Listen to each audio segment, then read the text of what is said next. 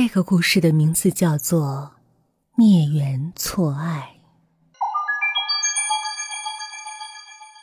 有一对高中男女同学，他们很要好，学习也很不错，在学习生活上都互相帮助，共同进步。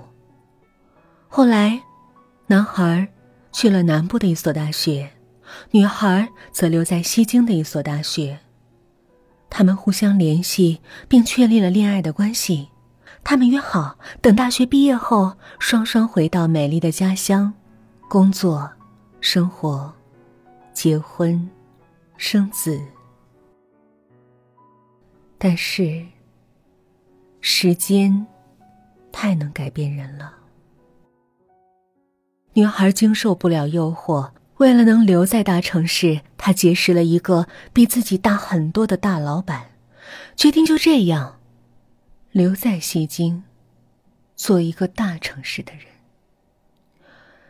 男朋友知道后，一路悲伤的到西京去约女孩谈心，但女孩很绝情，一定要和男孩子分手，并恩断义绝。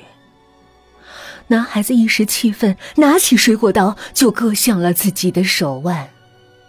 女孩子不但没有阻拦，甚至都没有叫救护车，眼看着男孩子的血一滴一滴的流下来，在抽搐和绝望中死去，直到死，他都死死的盯着女孩盼他回去。不久以后，女孩怀孕了，生了个小男孩。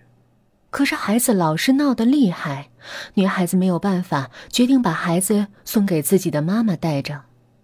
说来很奇怪，她一做这个决定，那孩子就不哭不闹了。回到家乡的感觉可真好，可惜。是在夜里。车的终点站离家还有一段距离，他就抱着孩子往家走。突然，他看到孩子死死的盯着他，嘴里在嚼着什么东西。他翻开孩子的衣服一看，孩子正在啃着自己的手，手已经被啃得稀巴烂。女孩吓坏了，一个趔趄坐在地上。孩子上来就咬住了他的颈动脉，死死的盯着他，以那种熟悉的眼神。